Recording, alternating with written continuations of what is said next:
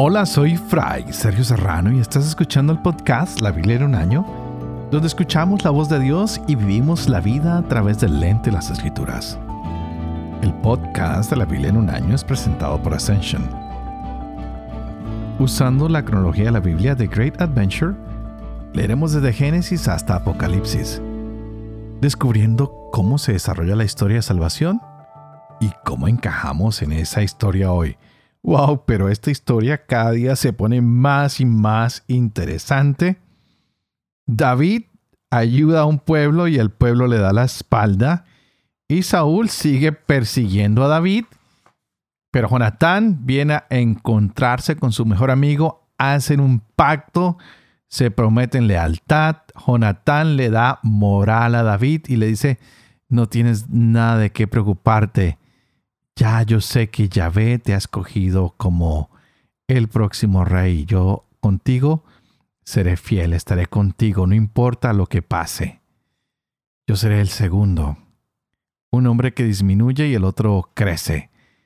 Había hablado un poquito acerca de la imagen de Juan Bautista y de Jesús. Uno que disminuye para que el otro crezca. Todo lo contrario con Saúl y David.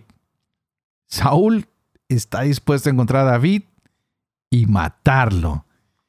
Y este hombre es ayudado por los habitantes de Zif, que prometen al rey entregarle a David. Pero no saben que Yahvé va a librar a su ungido. Saúl sabe que puede rodear a David, que lo puede capturar.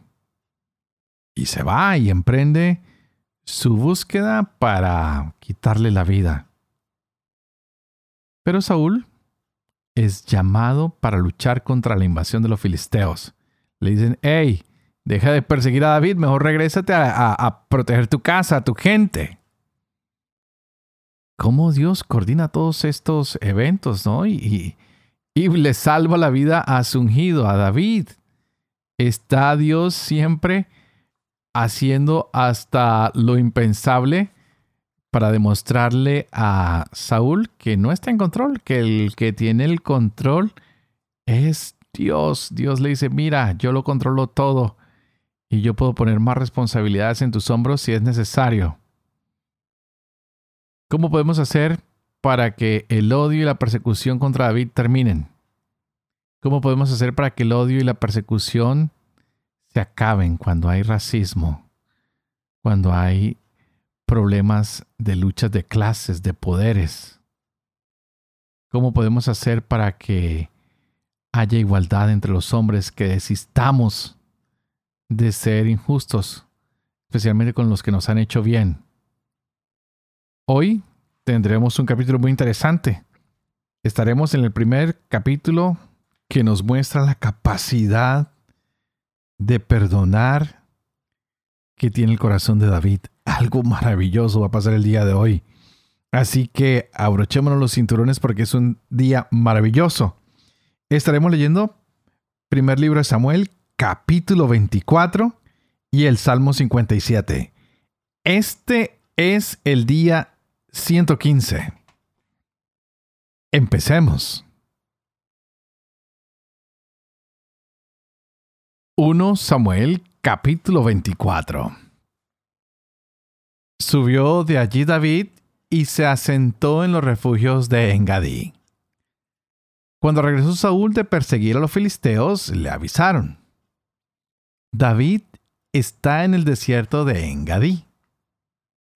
Tomó entonces Saúl 3,000 hombres selectos de todo Israel y partió en busca de David y de sus hombres frente a las peñas de los rebecos.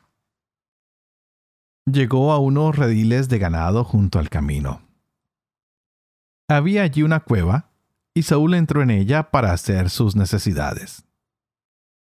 David y sus hombres estaban en el fondo de la cueva. Los hombres de David le dijeron: mira, este es el día que Yahvé te anunció. Yo pongo a tu enemigo en tus manos. Haz de él lo que te plazca. Se levantó David y silenciosamente cortó la punta del manto de Saúl.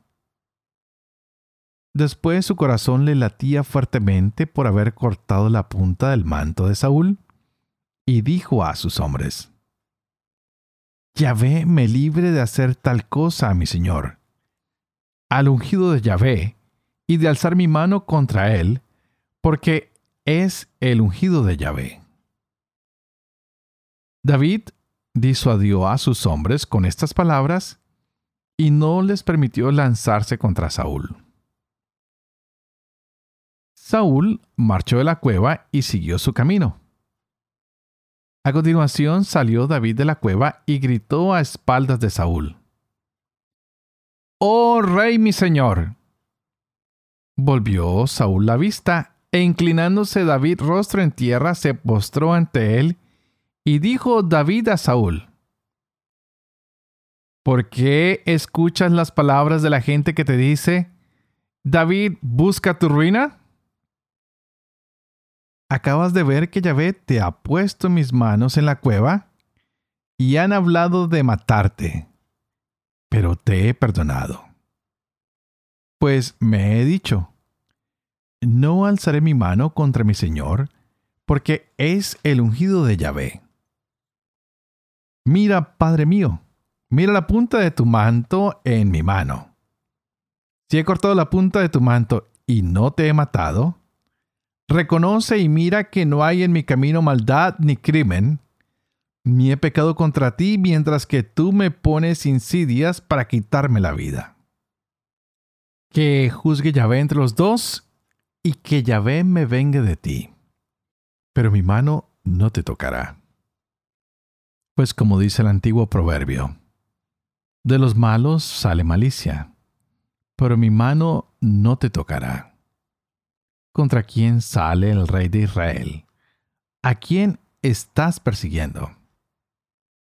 A un perro muerto, a una pulga. Que Yahvé juzgue y sentencie entre los dos. Que él vea y defienda mi causa y me haga justicia librándome de tu mano. Cuando David hubo acabado de decir estas palabras a Saúl, dijo Saúl: ¿Es esta tu voz, hijo mío David? Y alzando Saúl su voz, rompió a llorar. Y dijo a David: Más justo eres tú que yo, pues tú me haces beneficios y yo te devuelvo males. Hoy has mostrado tu bondad, pues Yahvé me ha puesto en tus manos y no me has matado. ¿Qué hombre encuentra a su enemigo y le permite seguir su camino en paz? Que Yahvé te premie por el bien que hoy me has hecho. Ahora tengo por cierto que reinarás y que el reino de Israel se afirmará en tu mano. Ahora pues, júreme por Yahvé, que no exterminarás mi descendencia después de mí, y que no borrarás mi nombre de la casa de mi padre. David se lo juró a Saúl. Este se fue a su casa, y David y sus hombres subieron al refugio.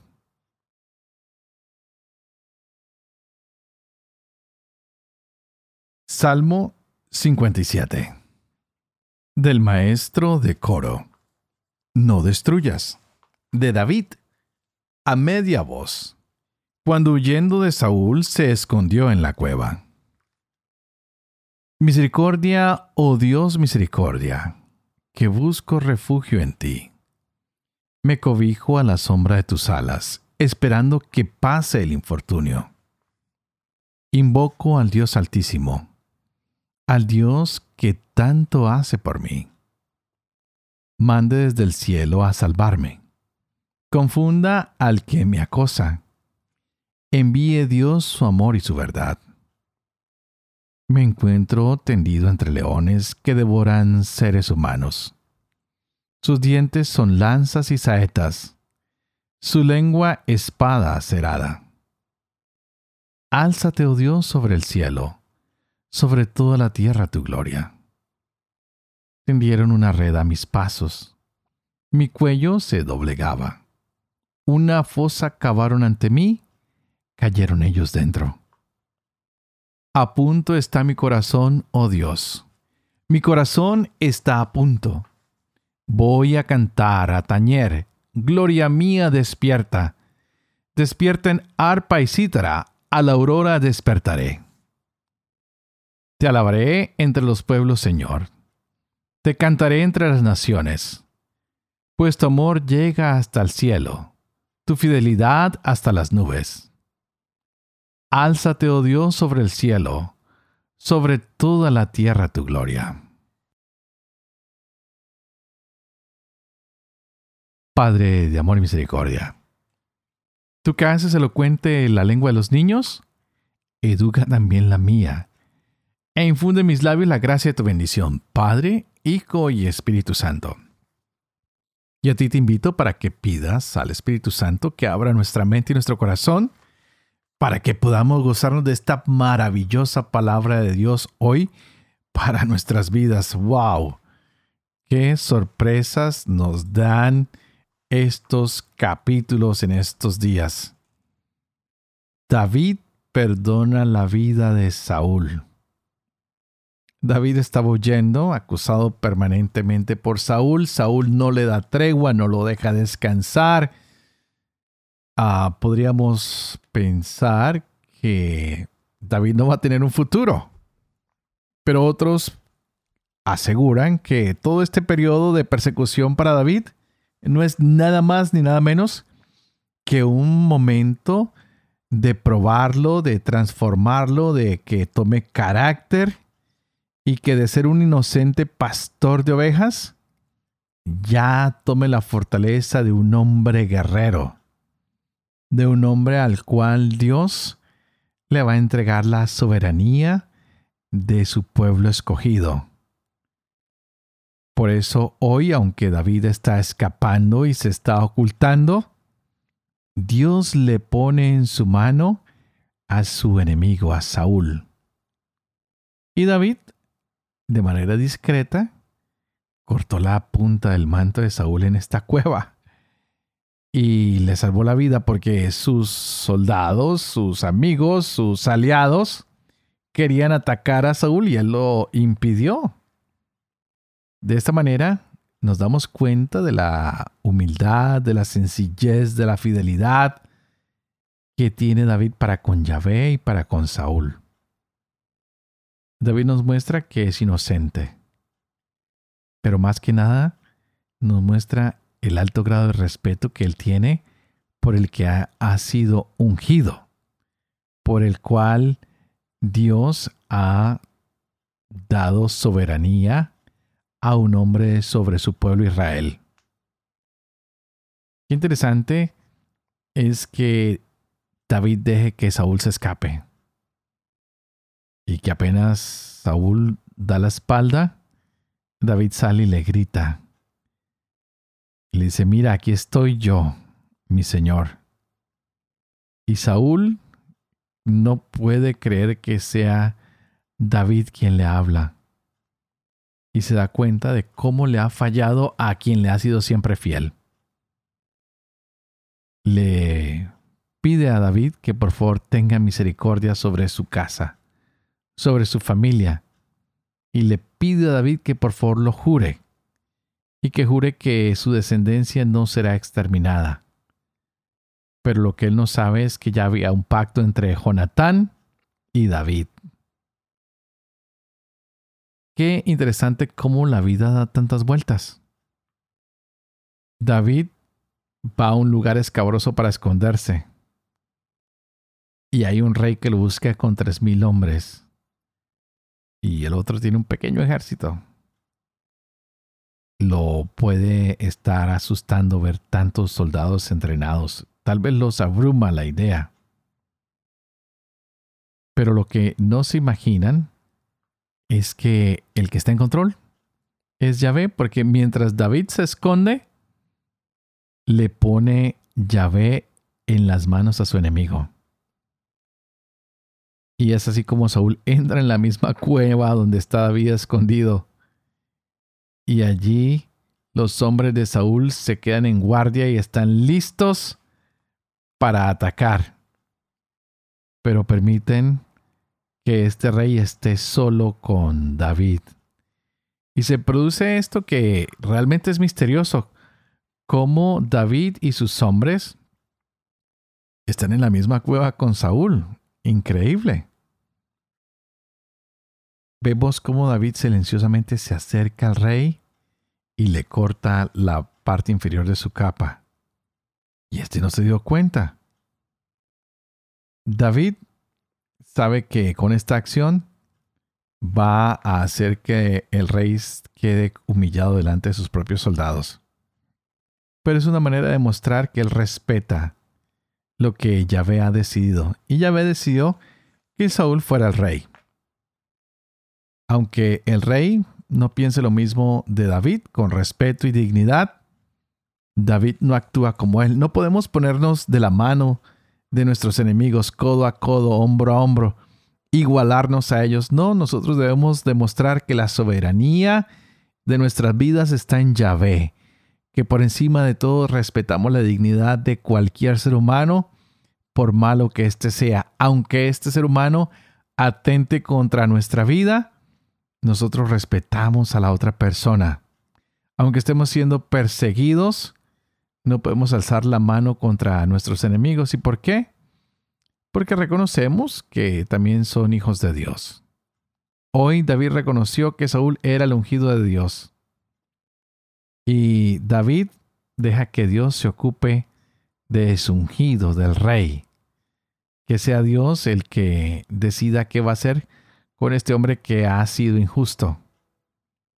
Tal vez es de la misma manera que Dios nos permite a veces que actuemos con nuestros enemigos, que lo pongamos en manos de Él, que no hagamos justicia por nuestras propias manos, que dejemos que Dios trate con ellos de una manera mucho mejor. No podemos armarnos y acabar con todos y hacer venganzas. Hay que dejar que las cosas tomen su propio rumbo. Decir, Señor, confiamos en ti, en que en tus manos habrá justicia. Tal vez no queremos resolverlo nosotros mismos porque podemos llenar de sangre nuestras manos. Mejor, Señor, enséñanos a ser como David, quien dejó en tus manos la justicia divina para que tú mismo te ocuparas de Saúl.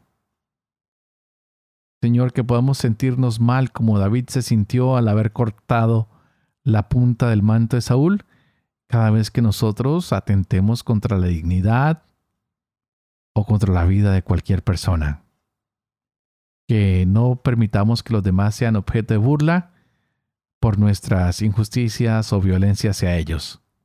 Que no pongamos a nadie en ridículo, sino que observemos siempre tu ley, que sigamos el ejemplo de David, que demostró que contigo siempre hay justicia, que en ti el mal no tiene cabida, que contigo siempre hay misericordia y perdón, que tú te encargas de la vida de los injustos, de los malvados, que no tomemos la justicia en nuestras manos, que seamos príncipes y heraldos de la paz que tu Hijo vino a traer al mundo. Así que, Padre de amor y misericordia, no te olvides de nosotros y enséñanos a ser mansos y humildes de corazón. Gracias por David, quien tiene un corazón semejante al tuyo, grande y misericordioso. Que tal vez hoy nuestros corazones también se crezcan, pero para ser misericordiosos, para que amen profundamente, para que respeten, para que mantengan la dignidad de todos los seres humanos desde la concepción hasta la muerte natural. Y antes de despedirme, quisiera pedir que cada uno de ustedes, por favor, oren por mí, para que sea fiel a este ministerio que se me ha confiado, para que pueda vivir con fe lo que leo, lo que comparto, para que pueda enseñar la verdad, y para que pueda cumplir cada una de las cosas que he enseñado. Y tal vez hoy debemos pedir para que tu corazón y el mío sean cada día semejante al corazón de David. Y que la bendición de Dios Todopoderoso, que es Padre, Hijo y Espíritu Santo, descienda sobre cada uno de ustedes y que los acompañe siempre. Que Dios los bendiga.